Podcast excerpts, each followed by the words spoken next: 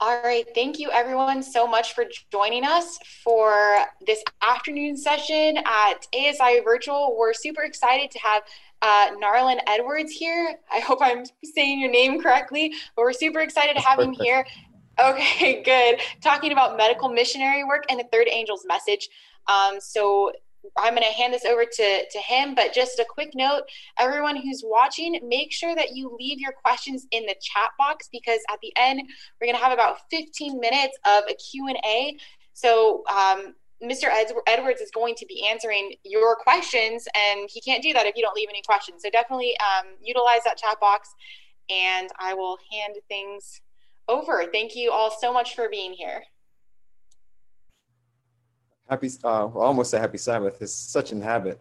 But uh, let me say good afternoon to everyone. It is a, a, blessing and a privilege to be here with you all. And happy Sabbath when it does come. Um, and uh, we trust that you have a blessed Sabbath. And I hope that you've been enjoying the ASI seminars so far. And when I was asked to speak on medical missionary work in the Third Angel's message, I, I, I thought, praise the Lord. It is one of my passions. And it's something that I have personally have been engaged in for the last 12 years full time in bringing the connection with the third angel's message and medical missionary work. Um, so that, that is the subject that we'll be covering. But my specific title for what we'll cover this afternoon is Repairer of the Breach. Repair of the Breach. Now, before I jump right in, it will be good for you to at least know a little bit about who I am. Um, as been mentioned, my name is Narlon Edwards. And in 2008, uh, the Lord compelled both my wife and I to go full time in ministry. And we both left well supported careers and took a step of faith uh, to move forward in doing God's work full time. And the, the, the, passion that brought this our ministry together was the burden of seeing the connection with the health reform, medical missionary work, and the third angel's message.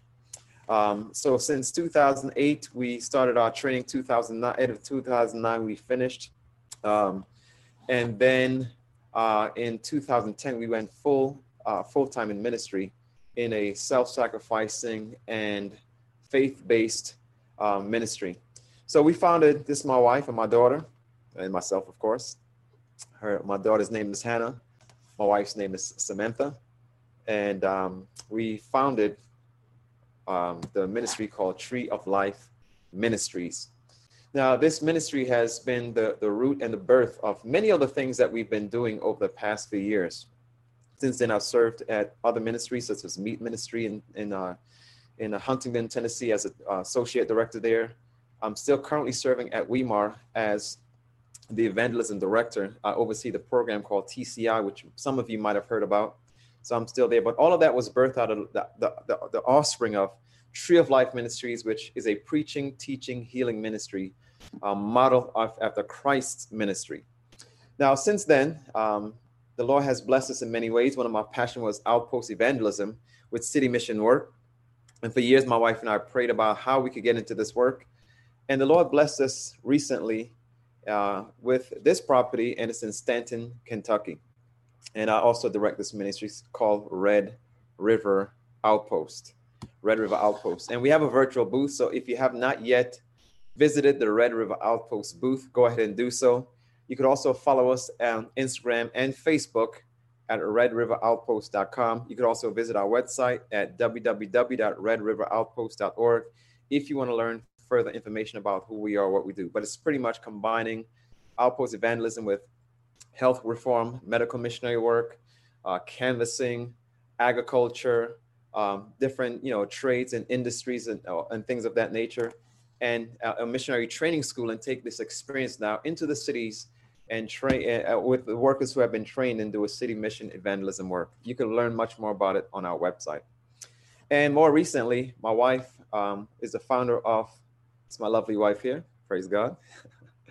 Uh, she, she started a business or business tree as we were used to saying now we call new breed meats and you can also follow us on Instagram and Facebook at New Breed Meats. And you can visit our website there at www.newbreedmeats.com. And it's pretty much taken the counsel to start a food factory and use it in a, in a, in a unique way to, to evangelize. And for those who are at Louisville ASI last year, uh, many of you were able to taste and see that the Lord is good. because the Lord blessed us to be able to develop a very tasty product that is designed to take the place of meat. And Ellen White says, soon there'll be many besides Seventh day Adventists who will discard of meat eating altogether. Therefore, she said, we are to produce products that are, will be able to take the place of meat.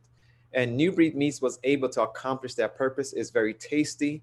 Um, it's it, it's it's in the same um, level as uh, Beyond and Impossible um, taste wise, with much healthier, uh, more minimal ingredients, and the Lord has blessed it to be an excellent, excellent product. And so far, many meat eaters have tasted it and they said, "Look, it is excellent." And I wish I could share more about this. But th- we also have a virtual booth here at New Breed Meats. So if you have not visited that, that booth, go ahead and do that as well to learn more about what we're doing and how we're going to use that as a means of uh, combining with missionary work with health coaching and uh, direct to consumer model, et cetera, et cetera. It's catching so much attention now. The Lord is blessing. We were just in Atlanta uh, pitching it to a few restaurants there. And if things work out, we're to uh, be able to get a major contract with one of the more prominent restaurants there in Atlanta. So I'm soliciting your prayers uh, with the development of New Breed as well, because the goal of New Breed is to be able to support ministries um, in such a way that we can hasten the second coming of Christ. All right, so just wanted to give you a little bit of background. So let us pray and jump into our message, which is under the, the auspice of medical missionary work in the third angel's message. But specifically this afternoon, it is called Repairer of the Breach. Let us pray. Father, thank you so much for the time that we could spend in study and prayer. And I pray that this will not just lead to further knowledge without activity, Father, because we don't just have a proclamation, we want also a demonstration.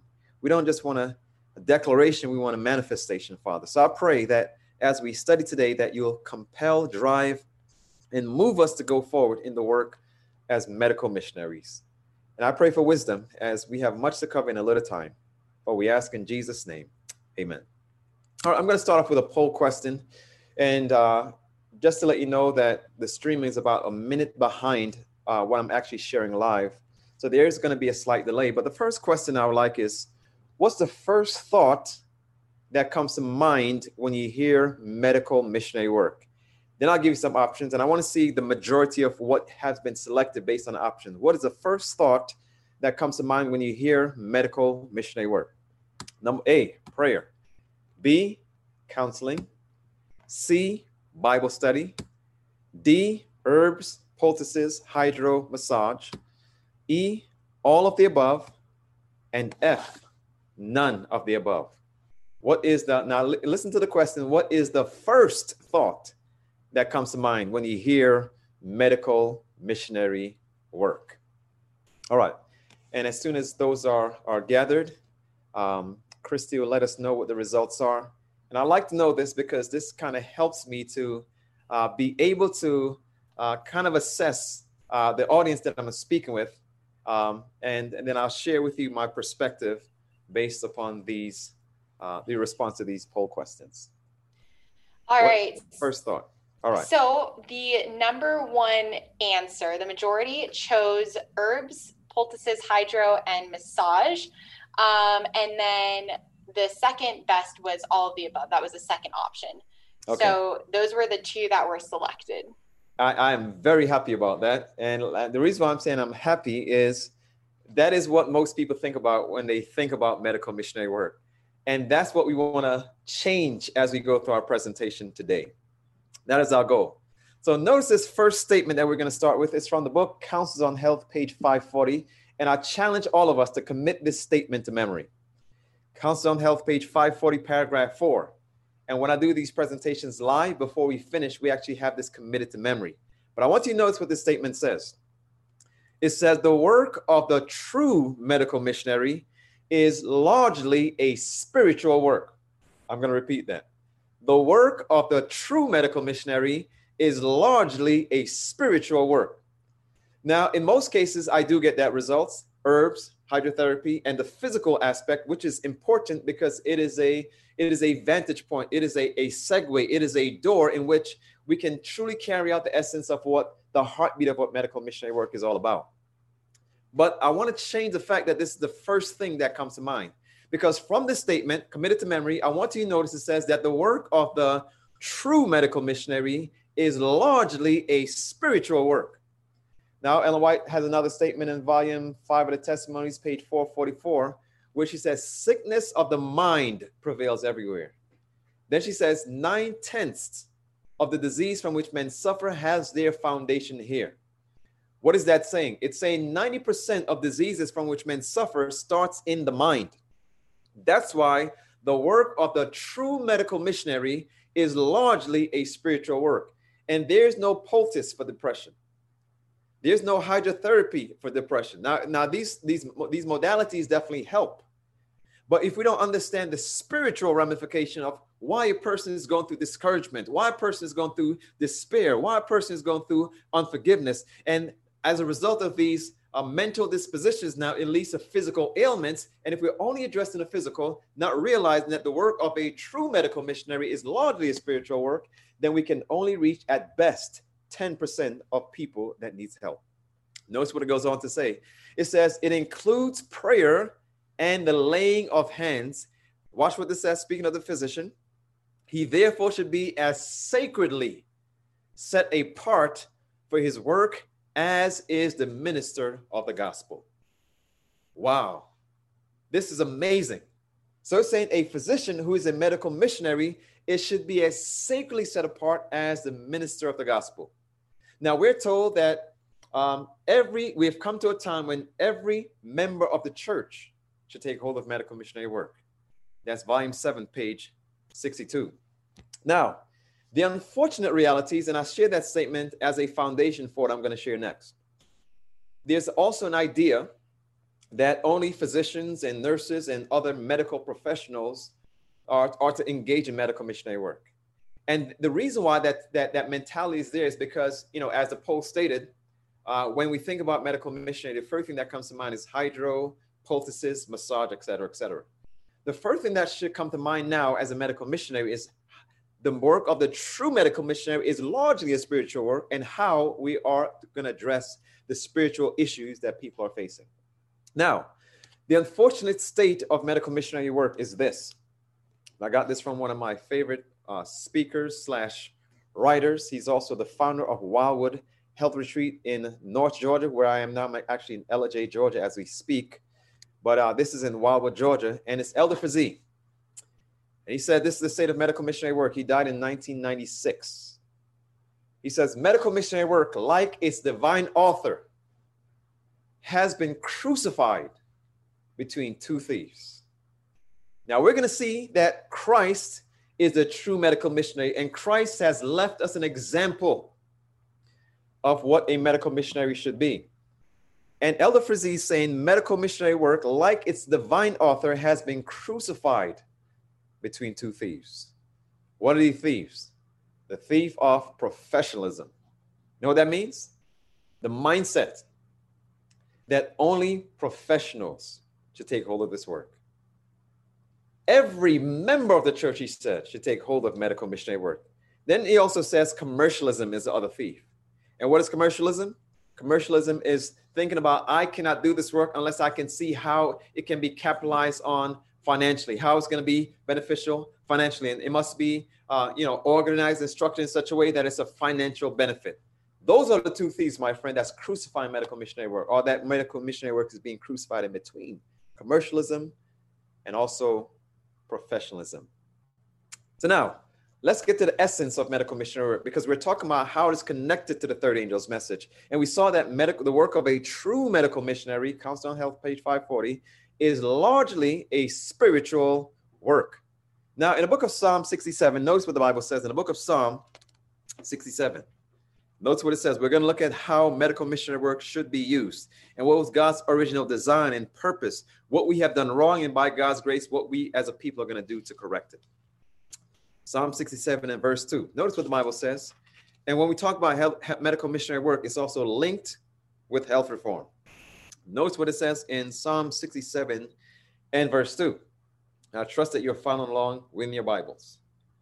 The Bible says, that thy way may be known upon the earth.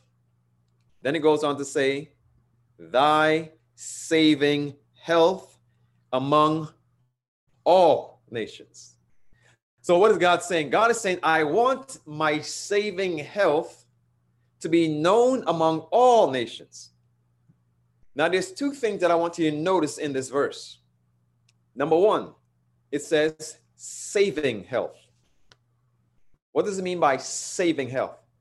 A message of salve, a message of healing, a message that brings full restoration, a message of salvation.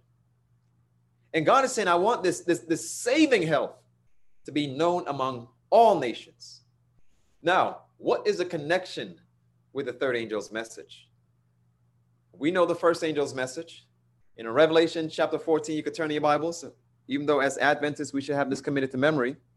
Revelation chapter 14 and verse 6, the Bible says, And I saw another angel fly in the midst of heaven, having the everlasting gospel to preach unto them that dwell on the earth and to every nation and kindred and tongue and people. Notice it says, every nation, kindred, tongue, and people.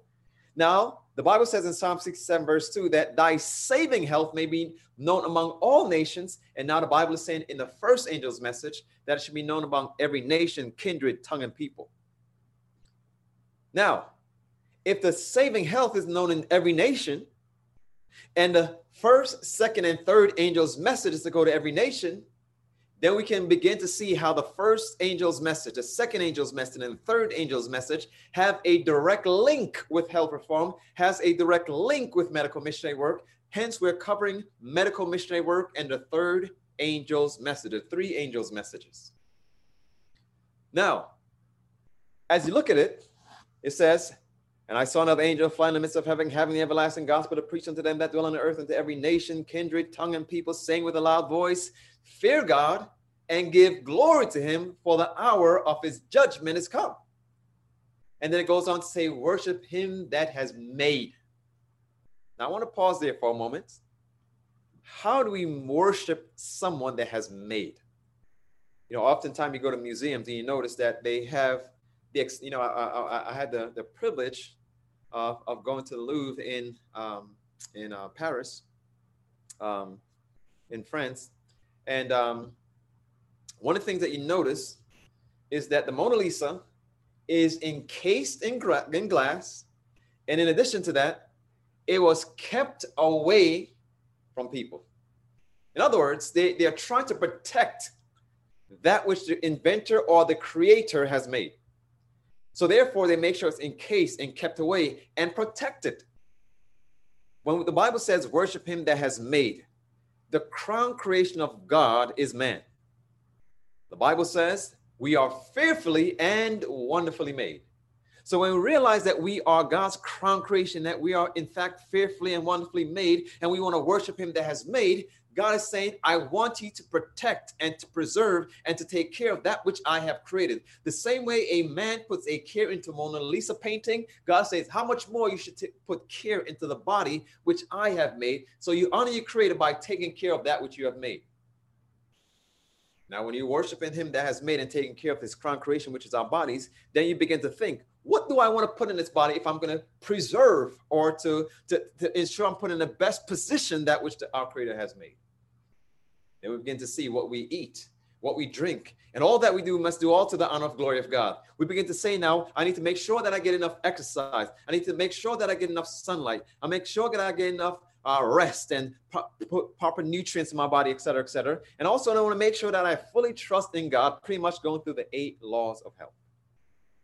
That's how the Bible says, worship him that has made. Now, I want you to notice that you find the health reform right there in the first angel's message. Now, then the Bible goes on to say, because the hour of his judgment is come. That's a message of urgency. So God is saying that there, there's a sense of urgency to ensure that we're taking care of that which God has made. Now, in addition to that, we see that Babylon will be falling. We see that the mark of the beast will be instilled. And we see that it is now linked with health reform right in the first angel's message. And now we begin to say, you know what? I want to bring others into this experience because I realize that there's people that does not realize that it's God's judgment hour. And, and when we realize that it's God's judgment hour, my brothers and sisters, and you look at the template of the sanctuary, we see very clearly in the sanctuary that God is saying, you know, there's certain things that is, is prominent when the Day of Atonement is in place. We watch the kind of work that we, we, we, we engage in. We watch the things that we look at. We watch the places that we go. When we understand God's judgment hour, now you're saying, I realize through the first angel's message that health reform is linked there, and also there's a judgment hour message. Now, in the sanctuary, there's there are three components. There's a courtyard, there's the holy place, and there's also the most holy place. In the most holy place of the sanctuary, you find their manna. And manna is in the most holy place, my brothers and sisters. Now, what does manna represent? Manna represents health reform. So when you recognize that you're now in God's judgment hour, you see that God is now taking you off of the Egyptian diet in the judgment hour, in the most holy place, when the Ark of the Covenant. And God is saying, now I'm translating your diet, I'm translating your appetite into the manner that which represents health reform. So now we see that right in the first angel's message. We're worshiping God who has made us. Why? Because we have to make sure that we honor our created, that which God has created. We also realize that we're in God's judgment hour. And in the judgment hour in the sanctuary, when we realize that God is about to, to, to, to, judge the world and, and, and, that we're living in a very serious time. We see what is in the sanctuary. We see that in the most holy place, there's manna. What does manna represent? Manna represent when God took the children of out of out of children of Israel out of Egypt, and they say, you know what? You are eating flesh foods. You're eating meats and you're eating all kind of, uh, uh of unhealthy things. And the egyptians they suffer from heart disease. They suffer from diabetes. And by the way there's archaeological uh, information that that shows this. Uh, epidemiologists and many others have studied the egyptians and paleopathologists and they see very clearly that the egyptians had clogged arteries. And in exodus chapter 15 verse 26 the bible says that god gave us the wonderful promise that will he'll put none of the diseases which he's brought upon the Egyptians upon the children of Israel. But he says, if thou diligently hearken to the voice of the Lord thy God. So you can begin to see the combination now. God is saying, I have brought you out of Egypt, and I'm showing you that I, you are people of the judgment. And that's what Laodicea is the people of the judgment. That's what Seventh day Adventist is, my brothers and sisters. That's who we are. We realize that we are living in God's judgment hour. We realize that we have an urgent message of the sanctuary. We realize that we're in the most holy place. We realize that manna is in the most holy place. And we realize that manna represents health reform. Therefore, God is saying He's taking us out of the worldly diet, out of the Egyptian diet. And as He did in Exodus chapter 16, now He's changing our diet and not only that, he's helping us to realize that we are a people of a movement. We're a people of prophecy. We are a people that have a specific message for this time. Now, I want you to notice what the statement says. The statement says, medical missionary work is to be closely connected with the ministry of the word, bound up with the third angel's message. Then it says, when these parts of the work are carried forward on correct lines, the third angel's message will be given in accordance with God's purpose. Praise God. So we begin to see now that there is a link with health reform. There's a link with medical missionary work and the third angel's message. Now, which one goes first? Because the Bible says that saving health of all nations. Then it also says medical missionary work and the third angel's message must go to all nations. But we're told that medical missionary work is the right arm of the gospel. So the medical missionary work goes before and begins to open the doors. And as it opens the doors, the body of the gospel begins to enter. So the body represents the gospel. The right arm represents the medical missionary work. And as the medical missionary work goes from door to door and from country to country and from nation and kindred and tongue and people, and as the medical missionary work goes and creates opportunities and opens a door, we want to make sure that when those doors are open, that there is a body at the door. Because if a person opens a door and sees no body, then those doors are going to close. That body represents the three angels' messages. And the three angels' messages, my brothers and sisters, are very practical. They're very real. They deal with mental depression. They deal with marital issues. They deal with Bible prophecy. They deal with all uh, the, the, the, the, home and the and, and and and every aspect of life is found in the first, second, and third angel's message. But the, the, the, the medical missionary work opens the door now and paves the way and creates opportunity for the three angels' messages the rise to its prominence. Now, why is it so important? Now, this is the third angel's message, which is the image of God. Notice what it says now. Because in the third angel's message, you find one of two images the image of the beast or you find as it was in Genesis chapter 1, verse 26, the image of God. Now, I want you to notice what this says. Um, it says, God desires his people to bind medical missionary work up with the work of the third angel's message. Listen to how important this is. It says, This is the work that will restore the moral image of God in man. Wow. Medical missionary work is designed to restore the moral image of God in man. What a powerful statement. Now, this leads to our next poll question. So, Christy, if you don't mind getting ready for our second poll question. Our second poll question is this How familiar are you with the three angels' messages? A, unfamiliar. B, somewhat familiar. C, comfortable. Or D, very familiar. How familiar are you with the three angels' messages? That's our next poll question. So we're gonna see if we can get the results for those, and then we're gonna we're gonna move forward at full speed, and by God's grace, we're gonna dive deep into medical missionary work, health reform, and the third angel's message. All right, Christy. Yeah, so we are just finishing up with the polling, and it looks like I'm just going to give everyone another few seconds to answer. All right, looks like we have we have one uh, most people said very familiar, and the second option that was most chosen was comfortable. So those two answers, very familiar and comfortable. Praise God. That thrills my heart. Amen. Because uh, this, this is a thrust and this is the heartbeat of Adventism. Now we're gonna we're gonna we're gonna move uh, full fledged now, and we're gonna dive deep into the message. Now, I want you to notice a statement. It says here, every institution established by Seventh Day Adventists is to be to the world what Joseph was in Egypt and what Daniel and his fellows were in Babylon every institution established by Seventh day Adventists. Now, what was so special about Joseph and what was so special about Daniel? Um, normally, I'll give time to answer that. In fact, um, I like to, you know, if you put some some some comments or something or something to to let me hear your perspective on this. We'll look at this at the end. And as Christy mentioned at the beginning, don't forget to ask your questions. Put those questions in a box so that when we are finished and we have that question and answer time, that there are actually questions to be answered. But I'd like to hear your comments as well. Uh, but since we don't have time to stop and get your input, I'm just going to jump right in. What was so special about Joseph and Daniel? There's many things. Um, they were young, young and, uh, uh, and, and, and, you know, faithful and diligent and powerful and so on and so forth. But what I want to bring to your attention is that they were both problem solvers for an issue that was taking place. Joseph was a solution in Egypt. When there was no, the money had failed, the Bible says in the book of Genesis. Joseph was able to step in. And let me tell you, my brothers and sisters, there's going to come a time where money's going to fail. When the Bible says that no man can buy and sell, and every institution established by Seventh day Adventists is to be to the world what Joseph was in Egypt and what Daniel and his fellows were in Babylon. What was also so special about Daniel? Daniel was also a problem solver in Babylon.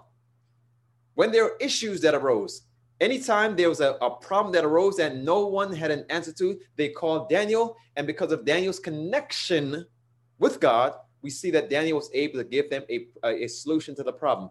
Every institution established by Seventh day Adventists is to be to the world what Joseph was in Egypt and what Daniel and his fellows were in Babylon. In the life of Daniel, you notice that Daniel's first test was health reform. We're going to come back to that.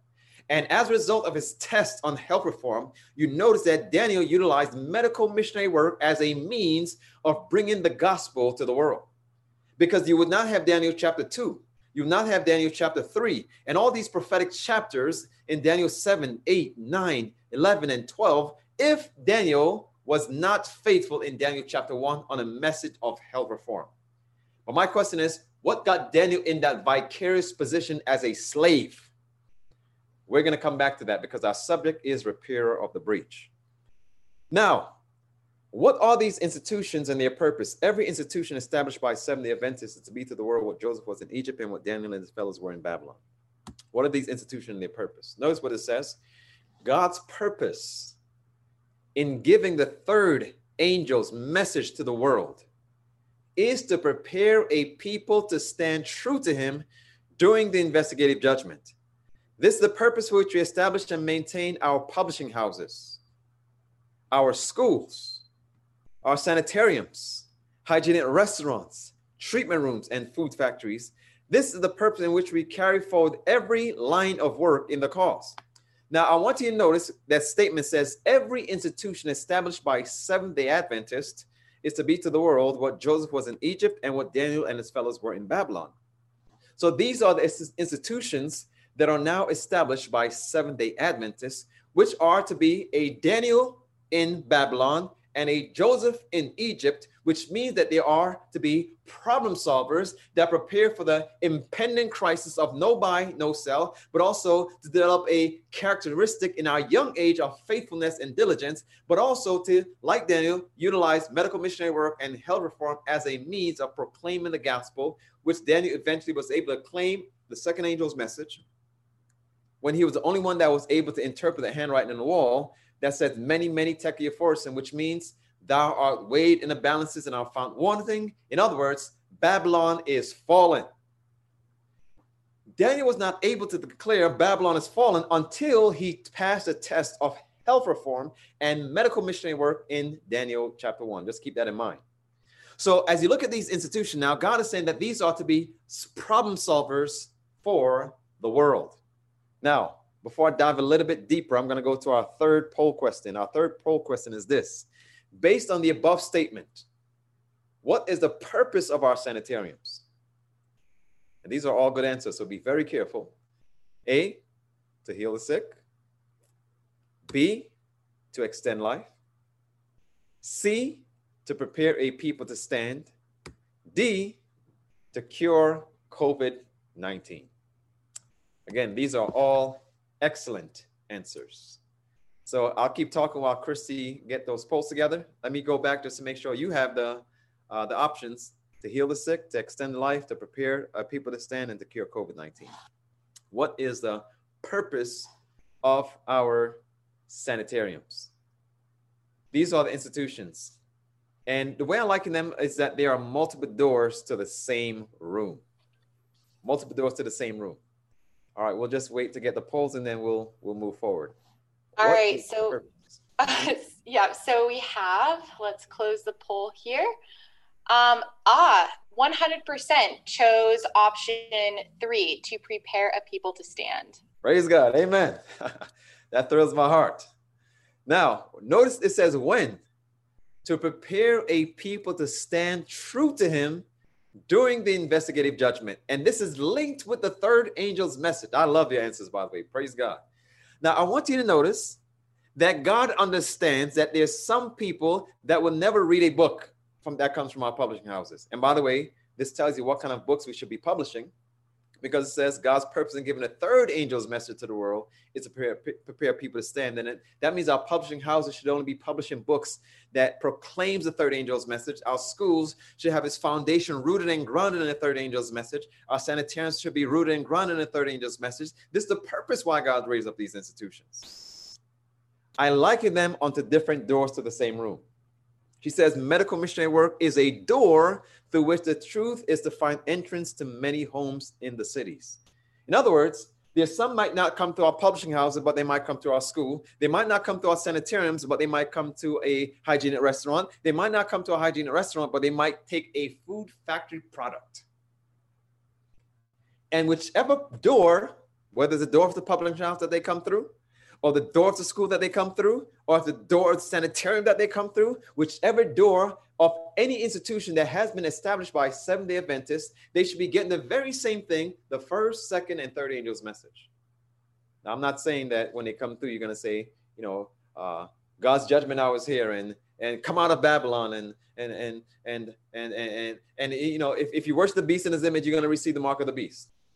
That's not what I mean by the third angel's message. The, the third angel's message is a message of restoration. It's a message that gets back to Christ. It's righteousness by faith and verity. It points back to Christ as our creator as we realize that he is our maker. He's the one that's our high priest. He was the one that was slain in the courtyard as the lamb. He's the one that was the common priest in the holy place. In all aspect, the third angel's message points back to Christ, our righteousness. So don't miss that point as well. Then she says some will be reached by sanitariums which cannot be reached in any other way. All right, next. I want to make sure that we understood the varying uh, institutions. So let me ask this question. This is poll question number four. It says, which facility was not mentioned in Manuscript Releases, Book 1, page 228? Which one was not mentioned in Manuscript Releases, Book 1, page 228? A, schools. B, sanitariums. C, church. D, publishing houses. Uh, let me go back. So, which one was not mentioned? I didn't say which one was mentioned, which one was not mentioned in the reference that talks about the very institutions that are established by Seventh day Adventists. Which one was not mentioned? All right, we'll give you a moment to get those polls together. I'd like to hear your feedback on that. Which one was not mentioned? All right, so I'm going to just give a couple more moments for people to answer. Not a problem. And let's see, which facility was not mentioned? All right, drum roll. And it looks like 100% chose option three, church. Praise God, you guys are paying attention. Amen. All right, very good. Now, the reason why the church doesn't have to be mentioned is that all of these are under the church. We are the Seventh day Adventist church. We have Seventh day Adventist schools. We have Seventh day Adventist sanitariums. We have Seventh day Adventist publishing house and treatment rooms and food factories. So the church is the umbrella under which all of these institutions fall. So you're right, church was not mentioned, but that doesn't mean that church is left out or negated. These institutions are helping hands to the church. They should be under the church, not some offshoot uh, spurious movement. They should be working harmoniously with the body of Christ in the church. All right. Now, even though that all of these things are mentioned, uh, publishing house, schools, food factories, et cetera, et cetera, there's one that God has given us specifically that breaks down prejudice and barriers more than any other. I want you to notice what this says here. It says, much of the prejudice that prevents the truth of the third angel's message from reaching the hearts of the people might be removed if more attention were given to health reform. Now, it says, when people become interested in this subject, the way is often prepared for the entrance of other truths. If they see that we are intelligent with regard to the health, they will be more ready to believe that we are sound in Bible doctrines. So we see that the health reform is designed specifically to break down the prejudice. Now, I probably made this one too easy. let me just go ahead and ask, how can we how can prejudice be prevented toward the truth of the third angel's message? A, preaching. B, health reform. Or C, Bible work. How can the truth, or how can prejudice be prevented uh, towards the truth of the third angel's message? Preaching, A. B, health reform. C, Bible. Now, these are all good answers, but we're looking at one specifically relative to what we have been sharing in the message so far, and specifically the slide that we just shared. So I'll give you a moment to uh, to go through your polls, and then I'll give Christy a moment also to give me the results. Um, preaching, health reform, Bible. Which one breaks down the prejudice more? Now, it seems like these are all good answers, but the viewers have said 100% health reform. Praise God. Amen. I, I, need to know who these viewers are so that they could begin to work with me right away. Uh, I, I love the answers that you guys are choosing. Praise the Lord. So we see that health reform is designed specifically to break down the prejudice so that the third angel's message now can take its effect. That's what it says here. Uh, of the prejudice towards the truth of the third angel's message that prevents the truth of the third angel's message from reaching the hearts can be removed if more attention were given to health reform. Now let's look at a biblical example of this.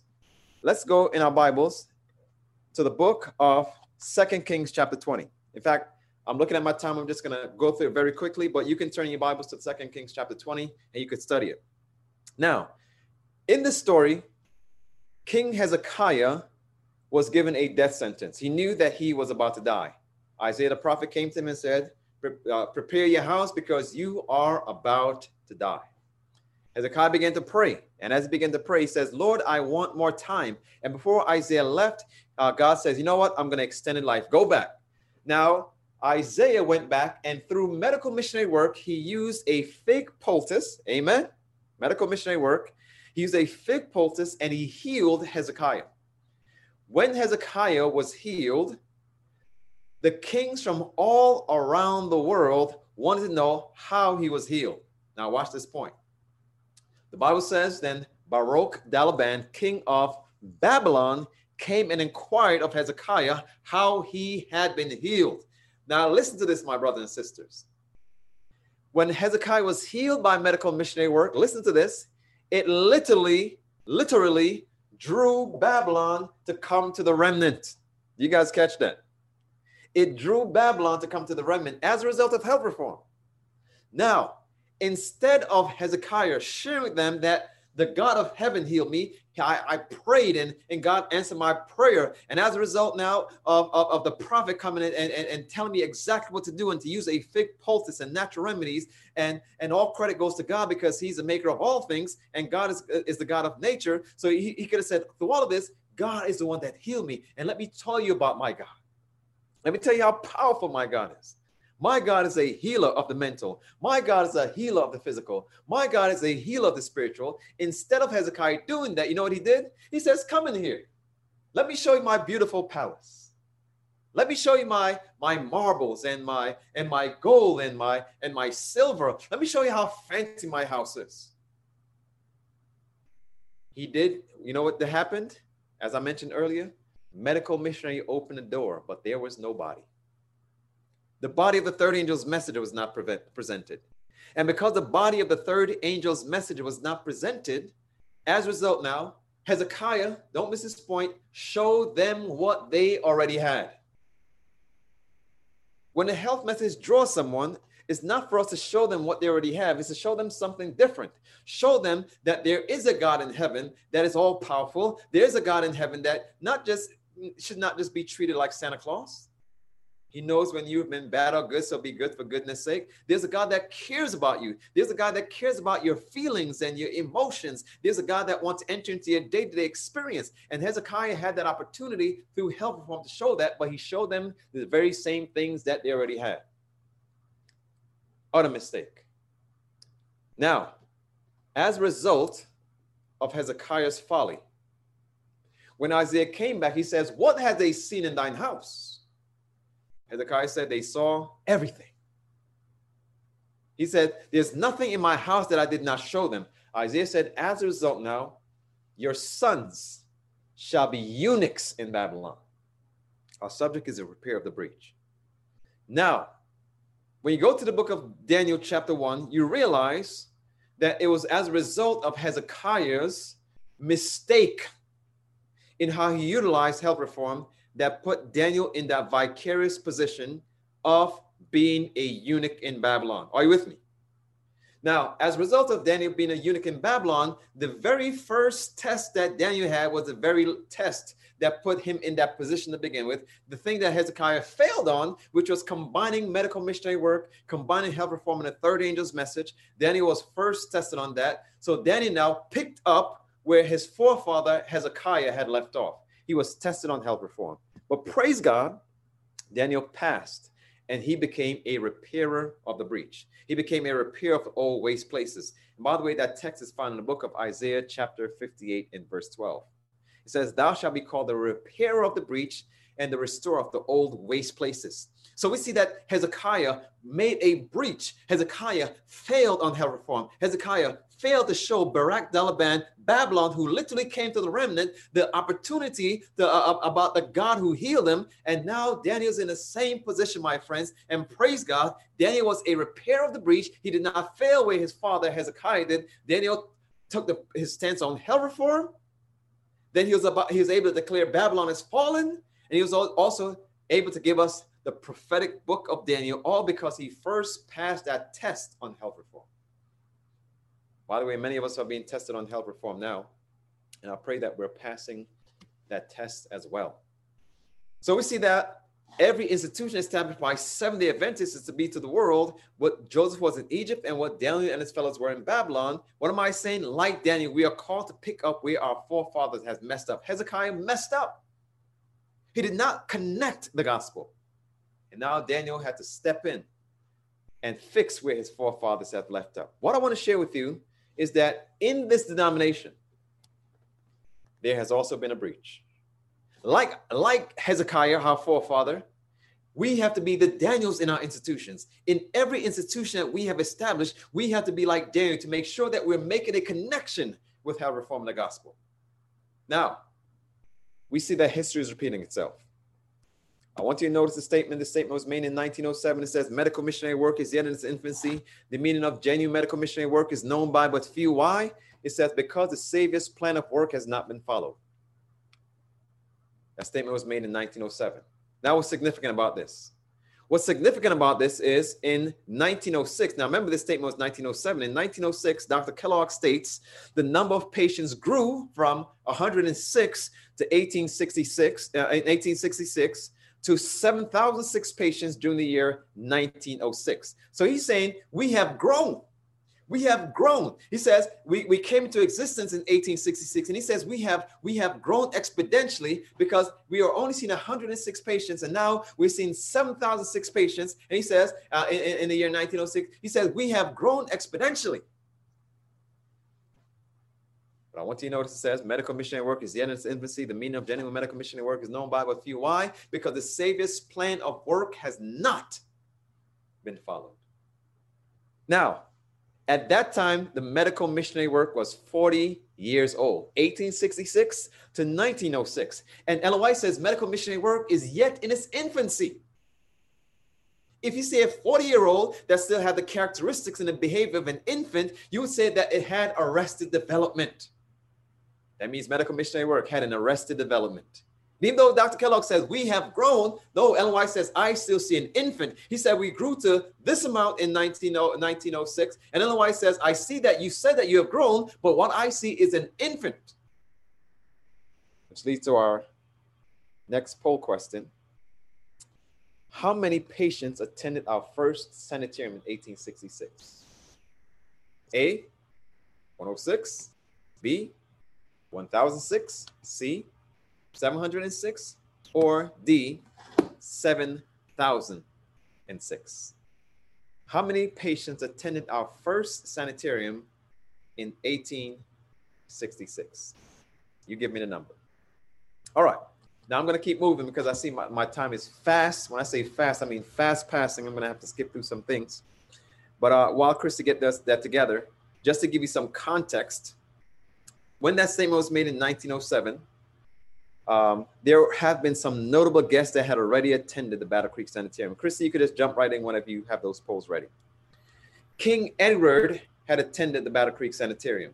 William Taft, which was our 27th president, has attended the Battle Creek Sanitarium. Thomas Edison also attended the Battle Creek Sanitarium. Amelia Earhart, the first female to fly across the Atlantic, also attended Battle Creek Sanitarium. Warren Harding, our 29th president. Henry Ford, Ford Motor Company. James Cash Penney, J.C. Penney. John Rockefeller, Harvey Firestone, Sojourner Truth had all uh, uh, uh, attended the Battle Creek Sanitarium. And in addition to that, the Battle Creek Sanitarium was the largest health institution. I want you to notice the next words in the world. I didn't say in the United States. So he had all these attendees. It was the largest health institution in the world. And LOI says medical missionary work is still an infant arrested development. All right, Chris, do you have our polls? Yep. So the answer, uh, most people chose number one, 106, and we did have uh, one person choose number two. All right, so the so correct answer one is mm-hmm. yeah, the correct answer is in fact 106, and then he said it grew to 7,006 in 1906. But we saw that even though he thought that it grew, Ellen White says it was an infant. So you see all these prominent people, uh, politicians and presidents and kings and, and, and, and people of influence and moneyed men, they all uh, attended the Battle Creek Sanitarium. Now, not all of them uh, were uh, uh, attended before the statement was made, but you could still get the thrust of the influence of the Battle Creek Sanitarium and also the largest health institution in the world. But Ellen White looks at it and says medical missionary work is yet in its infancy. In addition to that, my friends, Notice what she said about Dr. Kellogg. She says, Dr. Kellogg is the greatest physician in the world. She also said that Dr. Kellogg was God's physician. Now, think about it the largest institution in the world, the greatest physician in the world, and had influences attending the Battle Creek Sanitarium, 706 patients. But Ellen White looks and still say, I still see an infant. I wonder why. I wonder why. I'm going to skip through a few things um, for the sake of time.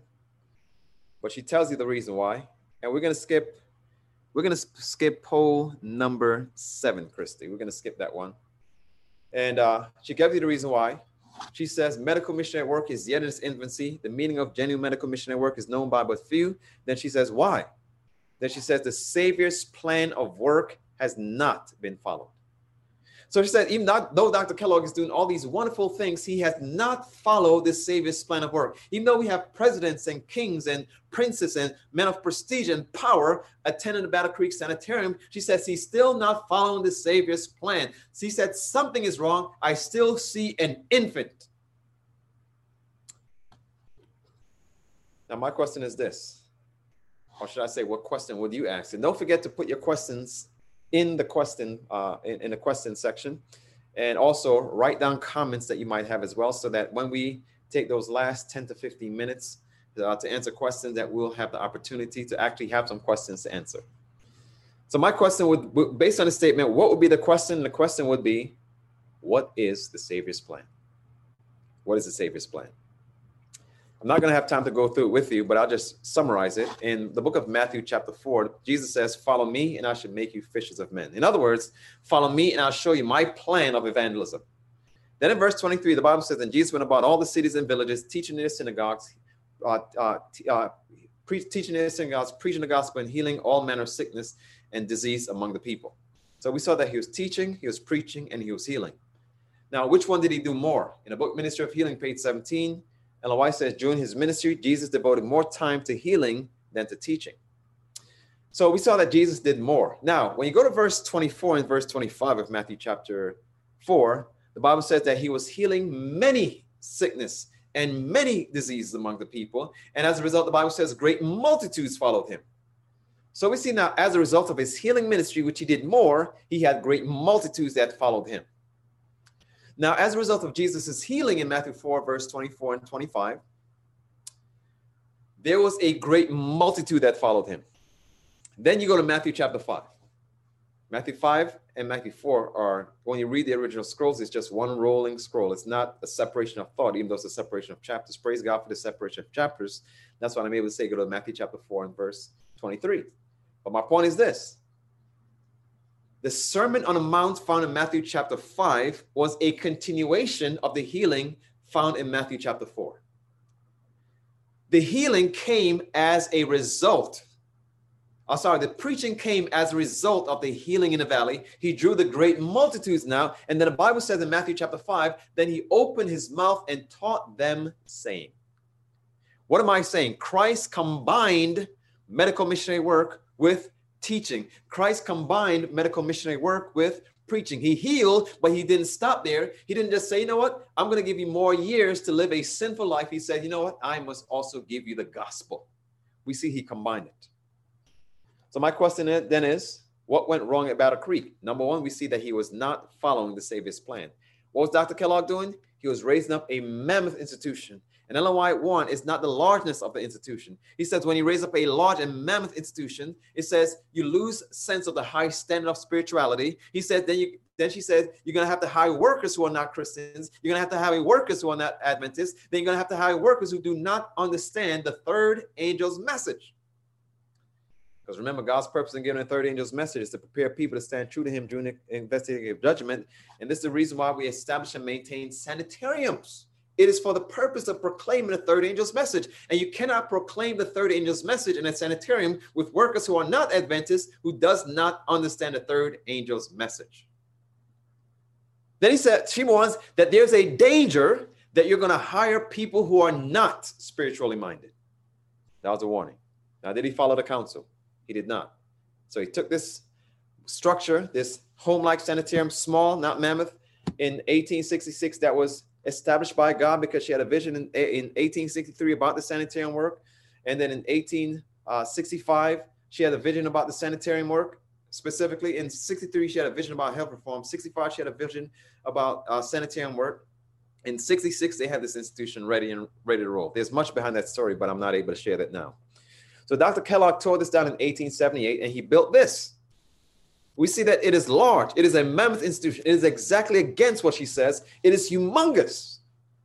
She said, and as a result, he began to hire workers who are not spiritually minded, workers who do not understand his third angel's message. And we see that the, the combining of medical missionary work and the third angel's message, it lost that, that combining, and then it became separate. The, the, the, the medical missionary workers and the church was separate. And Ellen White says that created the worst evil, my friends, if we understand the true purpose of medical missionary work. So he tore it down and built this mammoth and fancy institution. And notice it says here, uh, among his, uh, along with his high numbers of patrons, he had at one time 800 workers at one time, and uh, sometimes more than a thousand workers with 30 physicians, et cetera, et cetera. We're going to skip this poll question. Uh, in fact, let me do, go ahead and ask this. In fact, I'll skip these. Uh, I'm running out of time, so let me just skip these. As a result of Dr. Kellogg's disobedience, in February 18th, 1902, there's a fire that burned the Battle Creek Sanitarium down to the ground. Burn it down completely. In fact, when the firemen came to put out the fire, they said, You Adventists have some strange fires. They said, The more we put water on your fire, they're like gasoline, is is it, it, it, it infuses and ignites the fire. We're told, Ellen said that there was an angel over Battle Creek that would not move, until, uh, the sword of the angel would not move until God's purpose was fulfilled for that disobedient institution to be burned out. But did Dr. Kellogg get the point? No, he did not, because in 1903, Dr. Kellogg actually built this larger, bigger, and continued the same direction that the Savior's plan of work has not was not being followed. Not combining medical mission work and the third angel's message, hiring workers who are not Adventists, who does not understand the third angel's message. And as a result, it, it, it still became just a worldly institution. And I'm going to spare some of the details, but he wrote this book, Living Temple, and Review and Herald decided they're going to print it, even though Ellen White says no. And then Review and Herald in December of 1902 also burned down to the ground. But let me ask a question now. What went wrong with the Battle Creek Sanitarium? What went wrong? Notice what it says here. It says, if a sanitarium connected with the closing work, listen to this, my friends. If a sanitarium connected with the closing work and the closing message fails to lift up Christ and the principles of the gospel as developed in the third angel's message. It fails in its most important feature and contradicts the very object of its existence. We're talking about medical missionary work and the third angel's message. Listen to me, my friends. The prophet to the remnant tells us that if our institutions, or if our individuals in the institution, the church institution, the church body, are carrying out medical missionary work and they're not combining it with the message of Christ, the message of hope, the message of healing, if it's not combined with the third angel's message, which is lifting up Christ, then she says, you as an individual or us as an institution or as a church has contradicted the very object of our existence. Our existence is to bring people into a harmonious relationship with Christ. And she said, I have, God has given us health reform and medical missionary work to combine the third angel's message so that people can develop that relationship with Jesus Christ, my friends. So, what is the object and the purpose of medical missionary work? It says we should ever remember that the object of medical missionary work is to point sin sick men and women to the man of Calvary who taketh away the sin of the world, my friends. If what we're doing is not leading people to Christ, if what we're doing is not giving them a saving relationship with Jesus, my friends, we're doing nothing but taking sick sinners and making them healthy sinners. Instead of taking sick sinners and giving them to the man who taketh away the sin of the world and turn them into healthy saints. That's the object of medical missionary work, my friends. That's the object. So somebody says, so why do we need the practical? Why do we have the massage then? because I asked the question, why do we have the, the, the, the, hydrotherapy and why do we have the, the remedies and these different modalities? It is simply so that we can get closer to the people, my friends, one hand on the patient and one hand on Christ. And as we are massaging them, we're connected with Christ. And then we're told that the love of Christ in a healing, life giving current is to flow through your life. We're told that Christ's servants are the channels of his work, and, and through them he desires to exercise his healing power. So Christ is saying the reason why I, I, I give you these things is so that you can get opportunity as you're talking with them, as you're massaging them. Guess what you're able to do? You're able to talk to them about Christ as you're putting that that, that in a hydrotherapy and you and you're doing the, the hot foot bath and you're and, you, and you're doing these these, these these these these practical modalities, it is an opportunity now for you to open your mouth as Christ did after healing them and begin to teach them, saying, "Blessed are the poor in heart." It's begin for you, for you to teach them now. Come see a man, Christ Jesus that's the purpose of medical missionary work. It's simply a means and a liaison to say, I must get this person to Christ. They might not be directly interested in Christ, but they are interested in healing their cancer. They might not be directly interested in Christ, but they might be interested in healing their high blood pressure or their diabetes or their obesity. But come see a man, my friends that can reveal all these things to you. Come see a man that says, I'm the lamb that taketh away the sin of the world. Come see a man that says, He is wounded for our transgressions, bruised for our iniquities. The chastisement of our peace was upon him, and with his stripes we are healed. Come see that man. That's the purpose of medical missionary work. And if we if we fail to understand this, we defy the very object of our existence. Come see a man, my friends that, like that lady uh, that, that had an issue of blood when she touched the hem of his garment, the Bible said that virtue was gone out of her. Why? Because she began to sap the vital force of Christ. He says, I love you so much that I'm not just healing you from sins, I'm healing you for your diseases, and I and I bear your iniquities and carry your infirmities. Come see a man. That is the purpose of medical missionary work, my friends. Now, I can summarize by saying as a result of Dr. Kellogg's folly, he messed up. Separated from the church, beginning to do humanitarian work without the gospel. And we are to be like Daniel in these times, my friends. We need to repair the breach that Dr. Kellogg has messed up. He caused a separation between the church and medical missionary work, and we are we're told that we're still living in the worst evil. And we're told, my brothers and sisters, that when you study it, this is a is deep rooted in what will be called the alpha of apostasy, because it is deep rooted in the omega of apostasy in every institution established by uh, Seventh Day Adventists to be to the world what Joseph was in Egypt and what Daniel was in, and his fellows were in Babylon. When when Hezekiah messed up, don't miss this point. When Hezekiah messed up, Daniel said, "You know what? I am not going to complain of this vicarious position that I'm in. God has called me into Babylon to fix the problem. So therefore, I'm going to take my stand on health reform, but I'm going to connect it with the gospel." And he did it without complaining, my friends. So God is saying in these last days, we realize now that our forefather, Dr. Kellogg, has messed up by separating hell from the gospel. So now he's saying we need to take hold of this. And as a result of taking hold of this, my brothers and sisters, we make that connection that was that that make that connecting link that was missing. We repair the breach that was missing. And like Daniel, we are called to pick up where our forefathers has messed up. We've been called to repair the breach. I'll share with you one example and then we'll close. Notice what this says here. It says, the world must have an antidote for sin. As the medical missionaries work intelligently to relieve suffering and save life, hearts are softened. Notice what this says. Those who are helped are filled with gratitude. Now, listen to these words. I love these words, my brothers and sisters. They, they bring joy to my heart because I've seen it. Listen, as the medical missionary works upon the body, God works upon the heart. Praise God, my brothers and sisters. As you're giving a massage, God is working on the heart. As you're giving a poultice, God is working on the heart. As you're walking with a patient and walking with a friend, God is working on the heart. As you're giving a health consultation and as you're health coaching, my friends, God works on the heart. That's medical missionary work, my friends. So it's not just about our ability as it is about our availability. I had a few stories to share with you, but I'm only going to share one. Last year, and I'll close in two minutes so that we can have time for some questions. A year and a half ago, I went to preach in West Tennessee, and I did a full week of health reform. This beautiful family came uh, the, the, the, the, the night that I, that I started, and they stuck with us the whole time.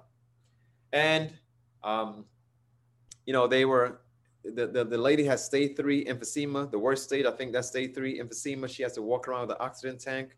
The guy in the blue shirt, which is our son, he has diabetes and high blood pressure. He has all kind of issues, and, and, and they're on multiple medications. So they came to the seminar, and they, they were just thrilled and blown away with with health reform as it is connected with the gospel in Christ. But we have to make it practical. So I did a health consultation with them and I kind of share with them some things that they need to do, walking, pretty much going through the eight laws of health. I'm cutting it short. This is the family here. So then I say, you know what? You guys need, immediately need to start walking and exercise. The lady shared that she was severely depressed and she can't walk. You know, I, I, am severely obese. I can't walk. I, I'm on a walker. I, I have emphysema. Uh, I just can't do it. I said, you asked me for my help and we're going to walk in tomorrow. I was firm. Praise God. Sometimes, sometimes you, you, you, you, you need to like, like, like, like, uh, like, like, like those angels go and pull someone out, my friends. I pull that out. And I saw that this lady needed to be pulled out of her sadness, pulled out of her depression, pulled out of her misery, pulled out of the obesity, pulled out of all the things that she's suffering with. And that very day, next day, guess what happened? We all went walking together. And that lady walked for a three quarter mile. And before I left, I said, you know what? We're going to make sure that I connect you with the elders and the Bible workers at this church. So I made the connection. I brought the elder there. That's uh, my friend there. He's an elder. And you see the lady here, she's she was the Bible of the church. Uh, the lady there with the, the tie on her head. I said, uh, we, are gonna all go walking together because when I leave, they're not gonna see me anymore, and I, I need you to come and spend time with them too, so that when I leave, they'll still have someone that they're comfortable with. So we all went walking. Now her son says, I was born a Baptist and I'm gonna die a Baptist. And you know, I didn't challenge him, uh, but they saw through the messages and the, the, the, my interaction with them and spending time with them, they saw that they needed a lot more in health reform. They needed a lot more to be addressed spiritually. They were depressed. I was able to give them counseling about their depression and so on and so forth. And they said I needed more. I said before I left, I said, look, I understand that you're having out you often out of persuasion, but this particular church that you have been attended, everything that I've been teaching you this week, they could help you to continue. And the church members begin to visit them. The church members can go into their house and fixing their cars and helping to get their house cleaned up. The church members continue to give cooking classes and they sent it to one of our sanitarium in the West Tennessee and they spent some time there and, and got, got a cleanse and so on and so forth. And as a result, my friends, last week I was able to join via FaceTime these two people being buried in a watery grave of baptism. Praise God, my friends. How did it start? Medical missionary work. And I can share with you, as I said, I had multiple stories lined up, but I'm already out of time. We only have six minutes to take questions now. So I'm going to pause here and pray, but I want to encourage you to let you know that as the medical missionary works upon the body, God works upon the heart. Never lose sight of the fact that medical missionary work must be connected with the gospel. It works, my friends. I have proven it time and time again. At Weimar, right where I am now as a TCI coordinator, uh, uh, I, could share with you stories of, after stories of how many people now are being baptized as a result of doing something simple. Because sometimes we think medical missionary work is only herbs and poultices, as I said. It could be going and cleaning somebody's house. It could be going and cleaning somebody's gutters. It could be going and washing somebody's car. I've cleaned a person's gutter, my friends. And now they are baptized member of the church, all as a result of me doing medical missionary work by cleansing the gutter. Medical missionary work, my brothers and sisters, is recognized that the sanctuary in heaven is being cleansed. Therefore, we need to cleanse arteries. Therefore, we need to cleanse minds. Therefore, we need to cleanse bodies. And as we begin this cleansing process, Jesus cleanses their heart and binds hearts to hearts. I'll stop here and pray. Father, thank you for what we learned.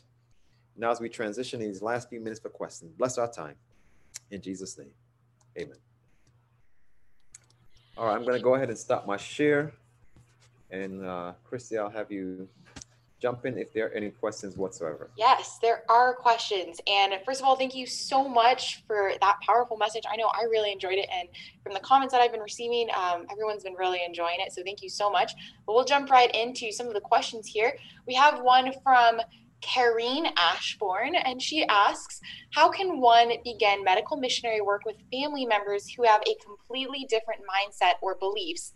And how can this be done within strained relationships? Okay.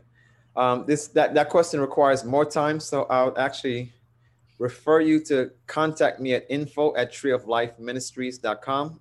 Send that question there, but I'm going to do my very best to, to give a brief answer. But contact me at info at treeoflifeministries.com. That requires a little bit more digging deeper to find out what the issues are.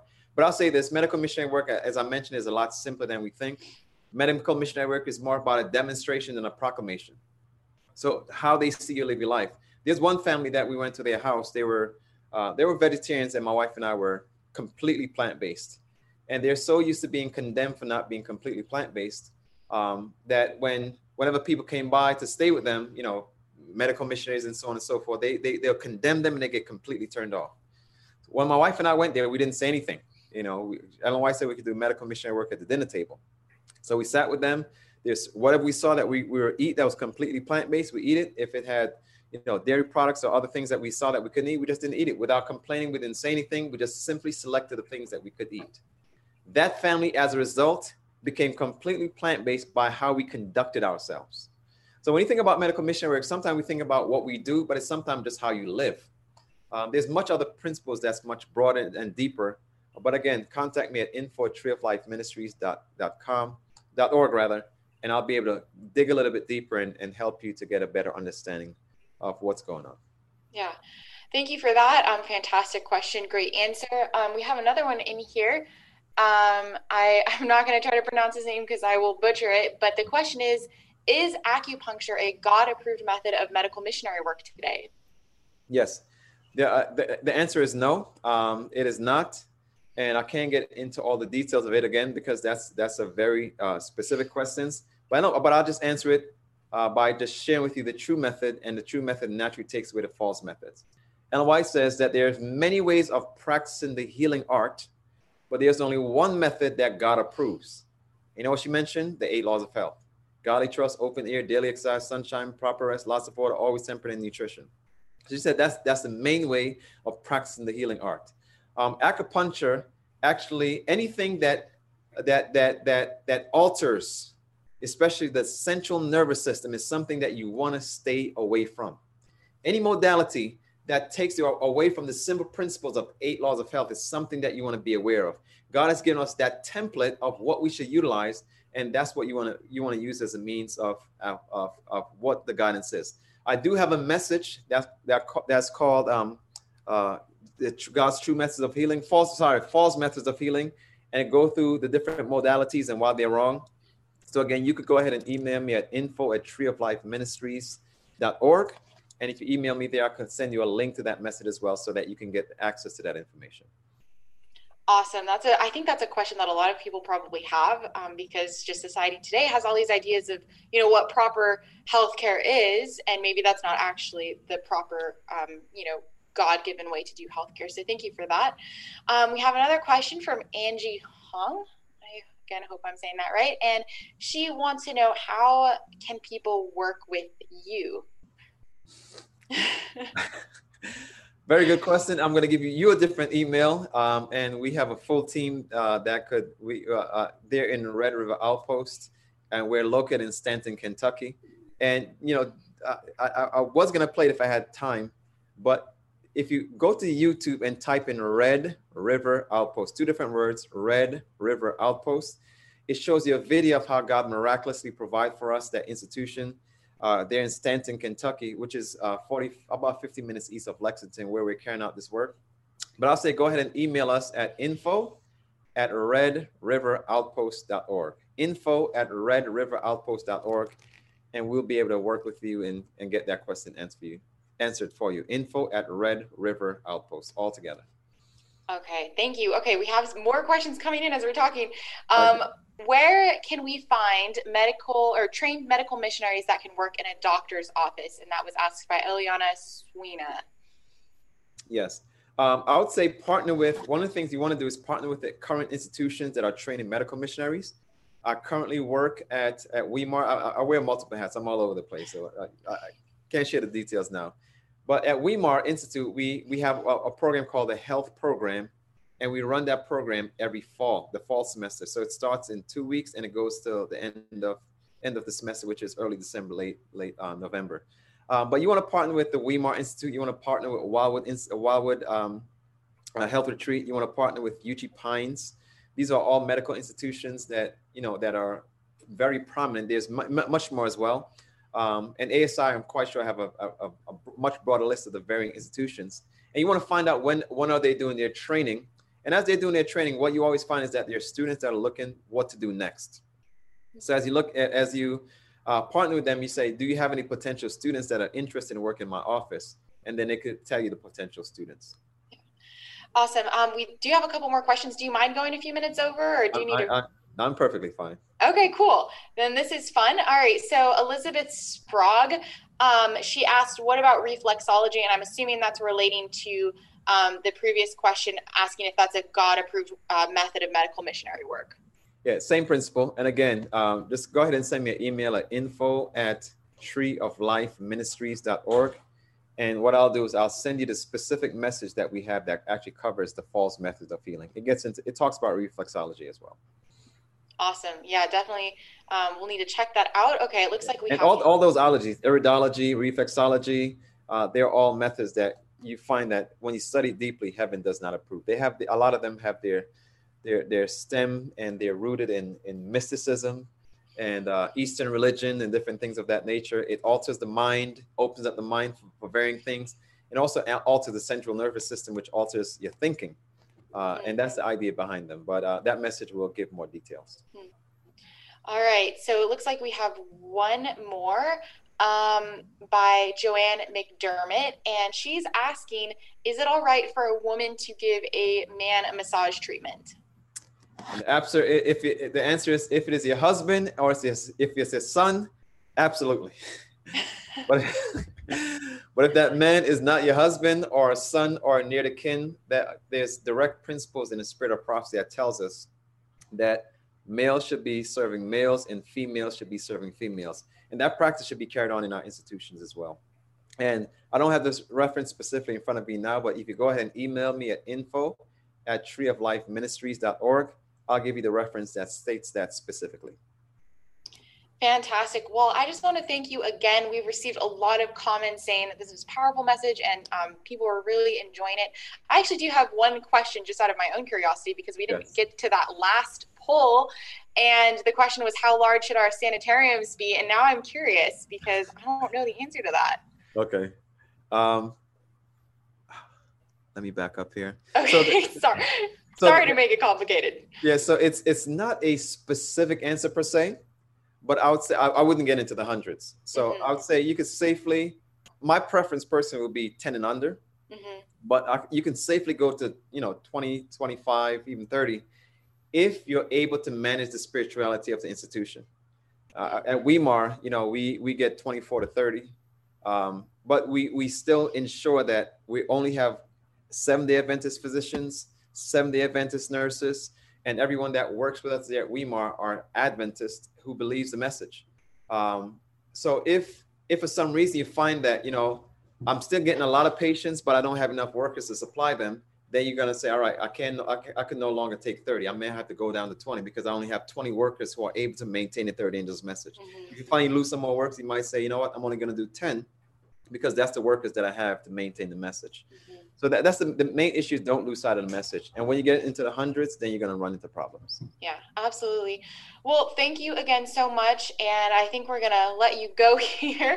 Um, but I really appreciate the extra five minutes that you've given us. And thank you so much for the incredible message. So um, we really, God. really appreciate that you could come. Thank you. God bless. This media was produced by Audioverse for ASI, Adventist Laymen's Services and Industries. If you would like to learn more about ASI, please visit www.asiministries.org. Or if you would like to listen to more free online sermons, please visit www.audioverse.org.